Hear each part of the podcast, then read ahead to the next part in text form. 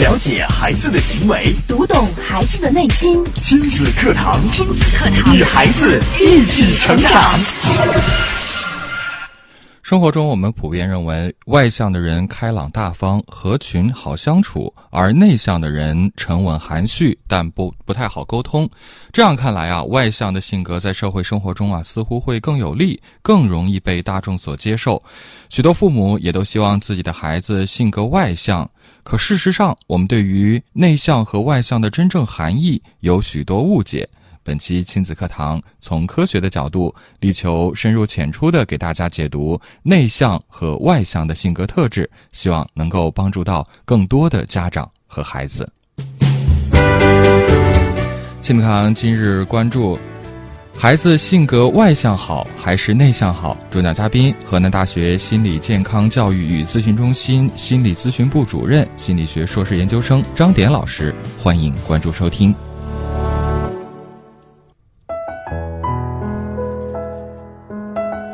我是主持人袁明阳，来有请张老师。张老师你好，你好，主持人好，大家好。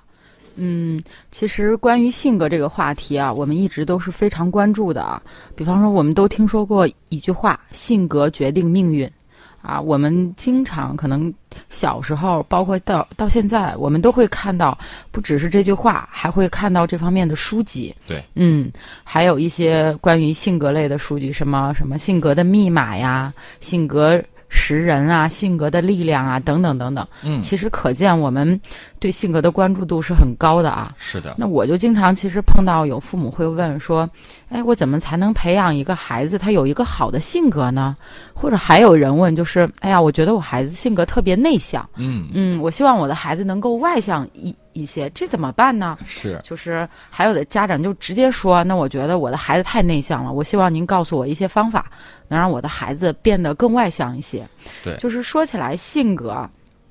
不管我们怎么说，可能大部分人的第一反应就是性格就是内向和外向。好像就这两种，而且普遍观点认为，好像外向的性格会好一些。对，没 错，对。说起来，这种外向跟内向啊，我们一般人都会觉得，哎呀，一般外向应该就是指呃性格很活泼呀，很开朗啊。对，呃，内向的人应该就是比较害羞的，比较内敛的。呃，再简单一些的，就会有人想，那外向的人就是喜欢呃在外边儿呃多跟人做交际，那内向的人就喜欢窝在家里边儿，就就就很宅。 是，对，还有人就觉得啊，那内向的人一般都比较敏感，而外向的人应该是大大咧咧的啊，把什么事儿都不放放在心上。对，其实还有一些人，就除了这些我们呃常有的观点以外，还有些人就简单的认为，就是刚才我们主持人说的，就是外向性格好，嗯内向性格不好。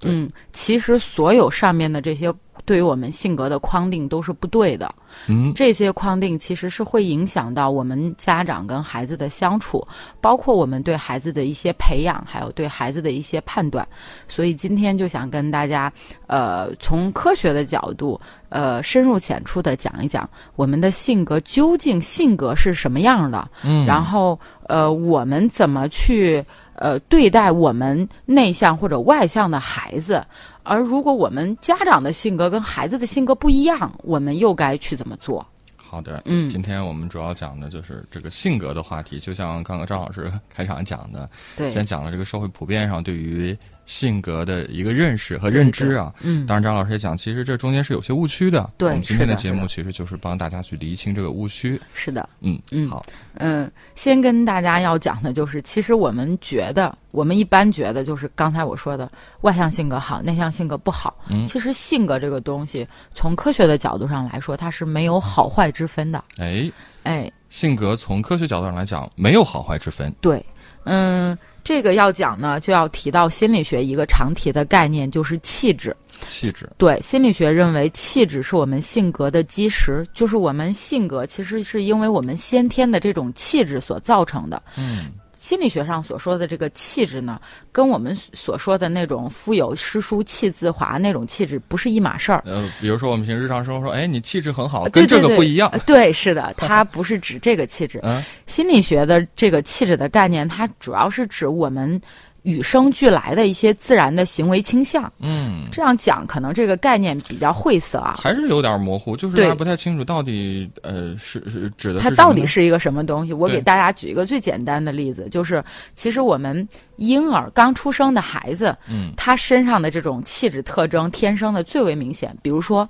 我们会发现有一些孩子刚出生的时候就特别安静，哎呃，不容易哭闹，对，呃，吃饱了就睡，就是我们传说中的天使宝宝。哎呀，真有这样啊，对这样的孩子，但是还有一类孩子，你就会发现他们就很焦躁，可能生出来就很容易哭。不容易得到满满足，睡觉也让家长头疼，然后嗯吃饭也不好好吃，然后就这种孩子会让你觉得，哎呀，就经常有人说天使和恶魔嘛，嗯嗯，对，其实这些就是我们气质带来的。为什么说气质是天生的？就是我们与生俱来的，我生出来就跟别的宝宝就不一样。对这就是我们说的气质。哦嗯，其实是因为我，正是因为我们这种天生的气质，也决定了我们成人长大了以后，我们处理问题、思考问题的方式。嗯，你跟别人是不一样的，哦或者是我们的一些情感体验也跟别人是不一样的，这哦些都是由气质决定的。嗯正是因为我们这种先天的这种气质，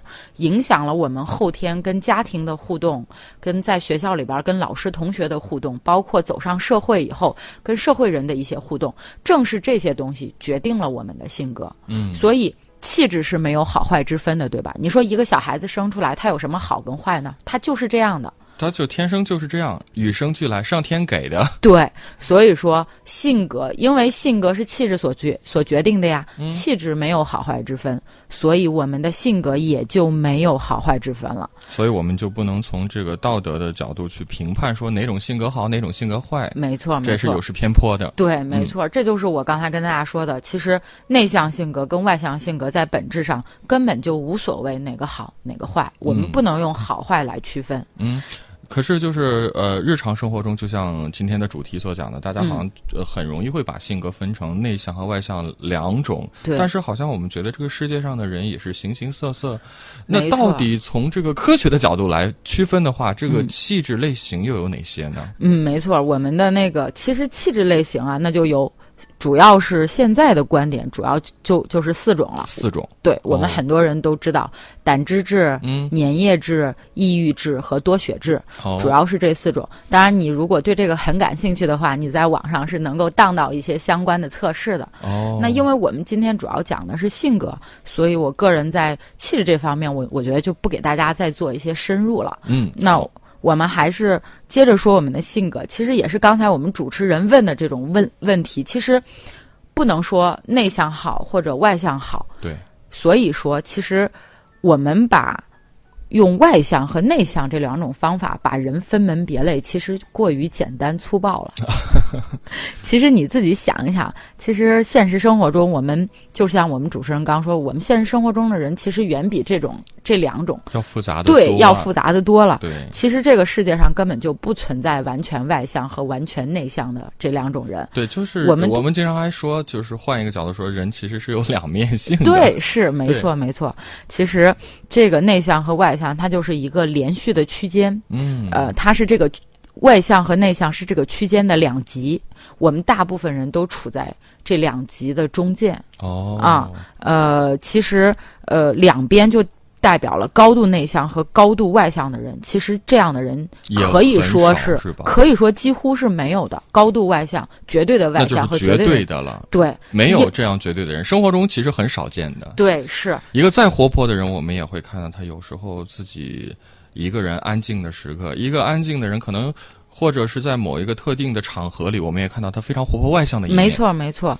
这个其实就是我们说，我们大多数人都在这个区间内部。我们同时都拥有内向和外向的一些行为特点，嗯，在不同的生活情境下，我们展现的这种性格侧面是不一样的。嗯就是我我们主持人刚说的，内向的人有外向的时候，外向的人也有内内向的时候。是的，嗯，当然呢，有一些人为什么会跟人介绍的时候说，呃，跟人自我介绍说啊，我自我感觉我的性格比较内向，对，其实这个是就是可能他更偏向于内向一端，但是也不能说他 稍就是微人这个天平往那边偏了一些对，嗯他就是给自己贴上一个标签，觉得哎，我是这样的人。对对是，其实我没有绝对的外向和内向，就有人会说会说啊，我我觉得我是内向中的外向，外向中的内 向，就就也会有人这嗯嗯样介绍。其实就是我刚才跟大家说的，没有绝对的内向和外向，是嗯，我们都是兼而有之，嗯，在不同的生活情景下，可能我们展现的那那一面，展现给外人的那一面是不一样的。嗯，嗯好，那刚刚这个张老师也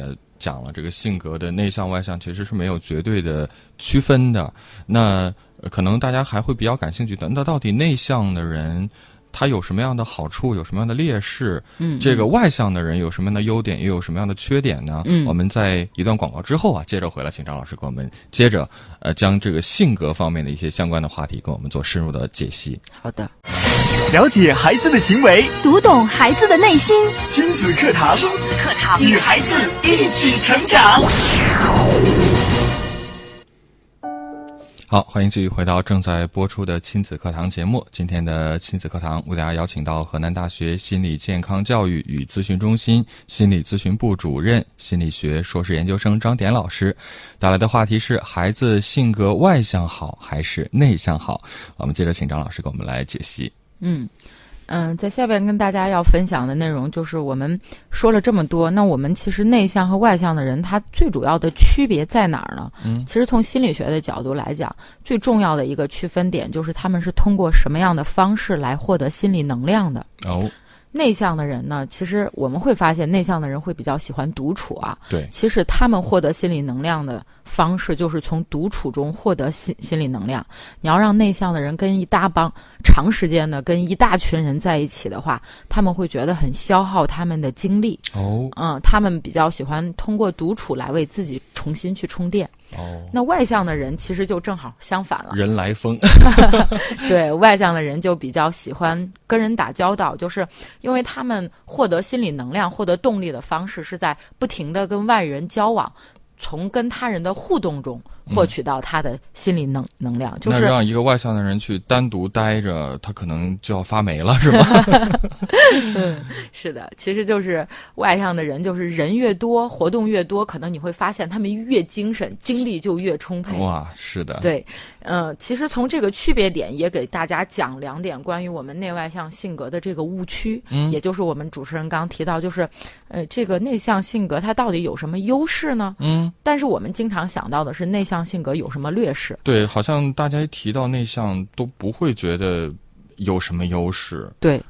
比方说，我们会常说啊，我的孩子很内向，内向的孩子他很害羞，或者说他很羞怯，对，这是我们最常以为，就是内向的人都是害羞的，是羞怯的，是，这样是不利于交往的。嗯，其实我们在这儿混淆了两个概念，就是内向和羞怯的概念。哎，这不是不这能不画是等号是吗？，对，这两个其实不是一码事儿的。哦，羞怯是什么？其实羞怯是我们在跟人互动的过程中，我们感到的一种紧张感和不舒适的感觉。嗯，但是我刚才说了，内向是什么？我们内向是指我们在跟人互动相处以后，我们需要一段独处的时间来恢复我们消耗的能量。嗯，这其实是两码事。哦，羞怯是一种不适感、不安的感觉，嗯，而内向这种性格，他的他需要的只是一种独处的自己给自己充电的这种方式。哦我给大家举一个例子，很多人都知道比尔盖茨，特别特别有名的人啊，这对呀谁都知道。但其实他是一个，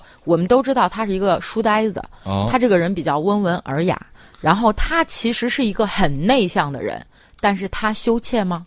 如果你看过他的演讲，如果你看过他的一些公众的一些东西的话，你会发现，他根本就不羞怯，嗯，因为他不存在这种在公众场合的不安和不适感，只是他更喜欢自我相处，他更喜欢用这种方式对自己进行充电。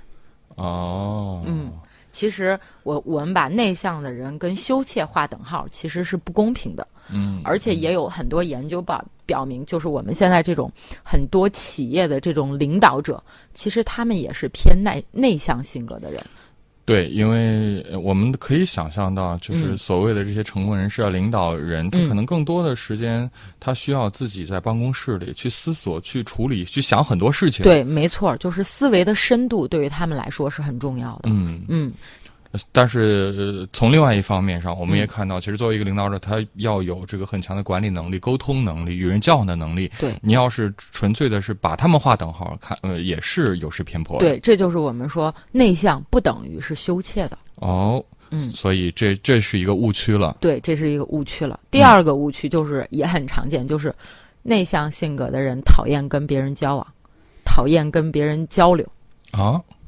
内向性格的人讨厌和别人交哦流和交嗯大部往。分人都会有这种感觉。比方说，你在一个聚会上，呃，在一个公众场合的聚会上，你会发现，可能内向性格的人更喜欢静静的坐在旁边，看着一群人在互动、在狂欢等等吧。嗯，那我们就会说，那他们是不是就是反感？他们就是是不是就是不愿意跟大家玩儿，因为他内向嘛？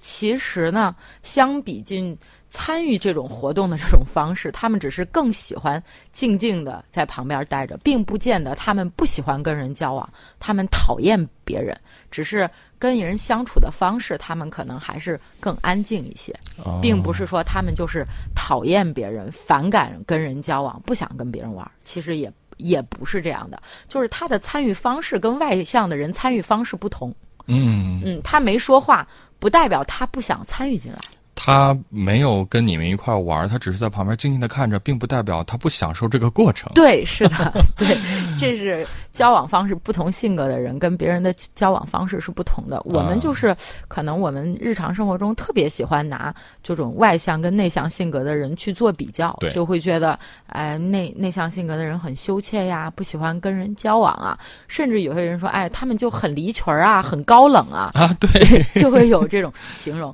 其实是不是的。嗯，我记得我上学的时候就有个同学就是这个样，就是他就会跟我们说，他说其实我在听你们热烈讨论的时候，我心里边儿也特别澎湃，但是我不见得会表达出来，但是我的参与度其实是很高的。嗯嗯，是的。好，那这是刚刚讲了几个误区啊，关于嗯这个性格内向和外向有什么这个呃，大家日常生活中的一些误区。对，好，那我们接着来分析。那其实这是刚刚说到了大家对于内向的性格的所谓不好的可能一些偏见，啊，嗯我们给 对大家来做了一些厘清。，对那呃，内向有什么样的好就是优势呢？对，其实内向优势是很多的啊。比方说，内向性格的人，我刚才也提到，就是他在日常生活中思考问题会更注意深度，嗯因为一般内向性格的人更加谨慎，也很细心，嗯嗯，所以他们很容易通过这种独处的时间，把一件事情或者一个问题想得更透彻，嗯，嗯，就是他们在做善出于思考对他们在做出决定之前，他们可能已经把这个问题翻来覆去的想了很多遍，啊，对他们更善于思考。而且你可以发现，其实内向性格的人还有一个非常大的好处，就是他们特别善于倾听。善于倾听。其实你要知道，在日常生活中，大部分人需要的都是倾听者。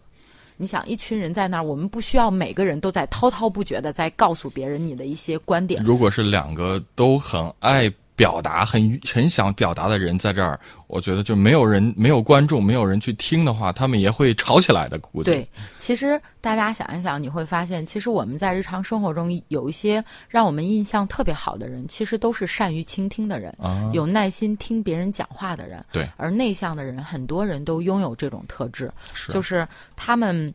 在跟人交往的时候，一个是有耐心，再一个就是因为他们觉得谈话要更有意义一些，可能就是这种无谓的闲聊，他们就会少一点。但是在倾听完之后，认真的聆听，提出有建设的意见的时候，其实这是他们的一个很常见的一个优势。哎，嗯是还真是这样。嗯嗯嗯，再有一个就是我们内向的人，嗯、开口之前先思考，是他们的一种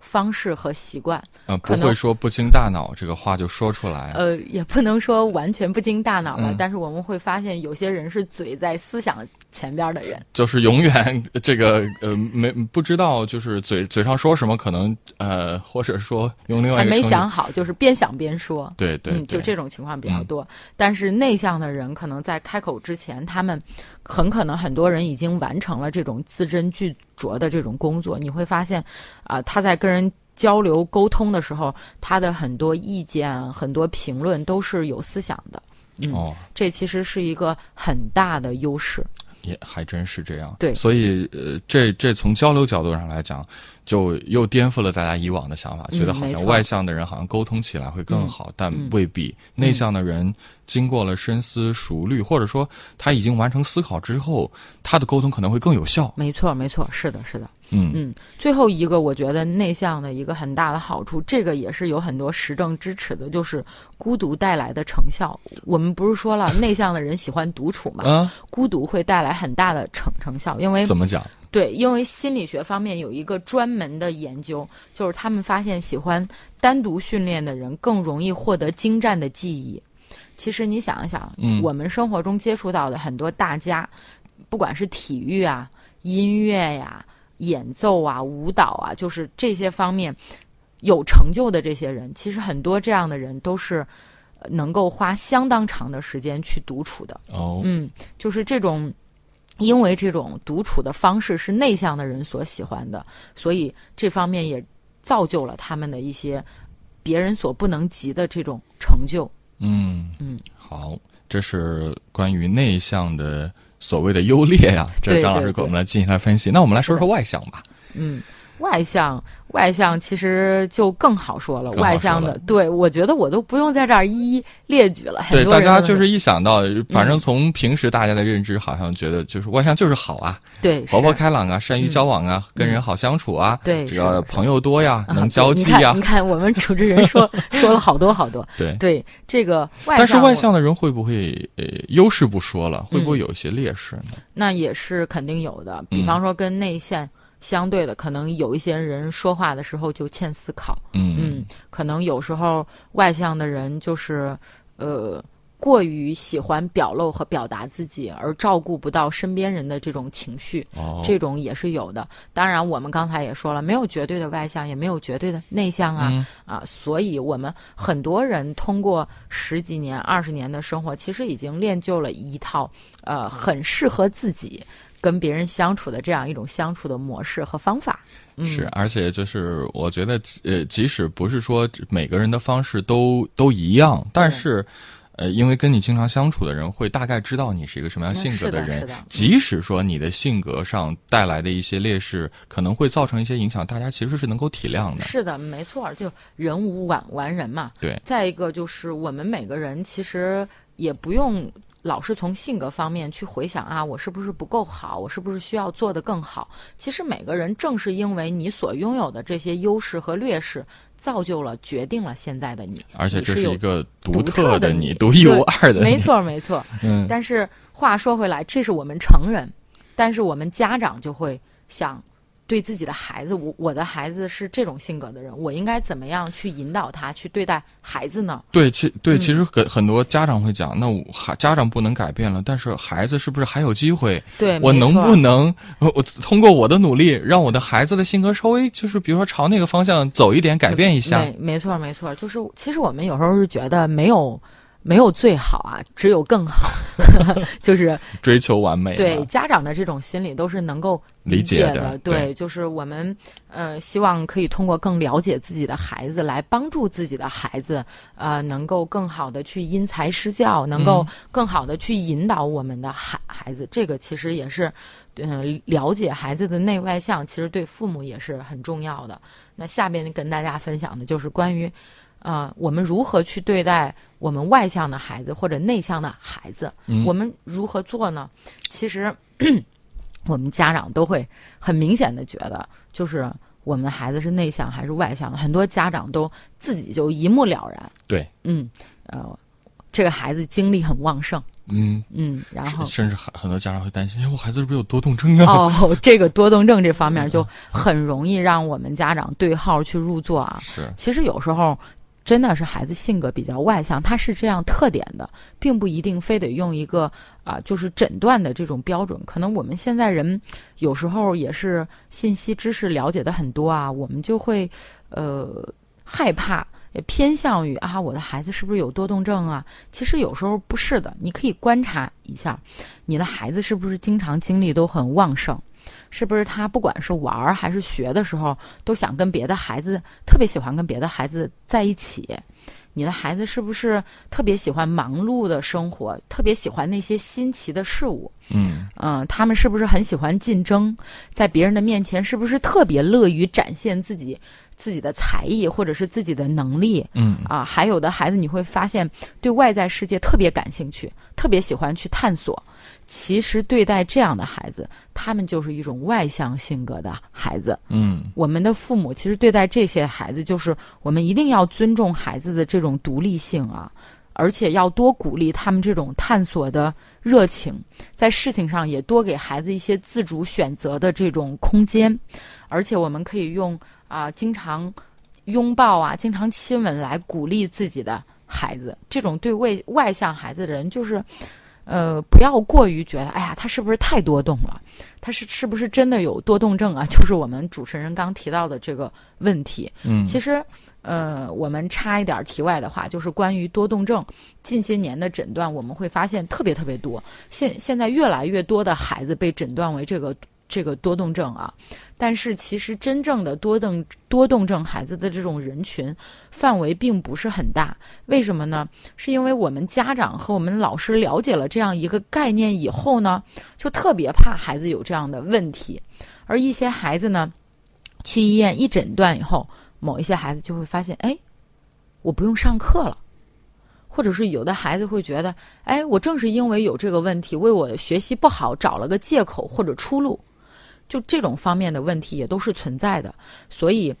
不要轻易的给孩子下这种什么症、什么疾病这方面的诊断，嗯还是更慎重一些。可能孩子真的是一个很外向的孩子，更偏向于外向的孩子。嗯，多其实对家长的这个过度的担忧和对焦虑可能会引起不好的这个后果。对，有时候就像我们现在常说的一些社会上医院里的过度治疗，嗯是跟这个是一样的，就是是嗯，我们有把时候就把是知道把太小多题了大做了，对对，对，嗯其实孩子可能并没有这方面的问问问题，就是我们对待这样的孩子，要多鼓励他，要发现他的这种长处。嗯我们家长要做的不是限制他，而是更好的去引导他，嗯发展他这方面的长处。嗯嗯我我记得我小学的时候。就有一个同学，他就是那时候我们老老师就说：“哎呀，这孩子是不是有多动症啊？”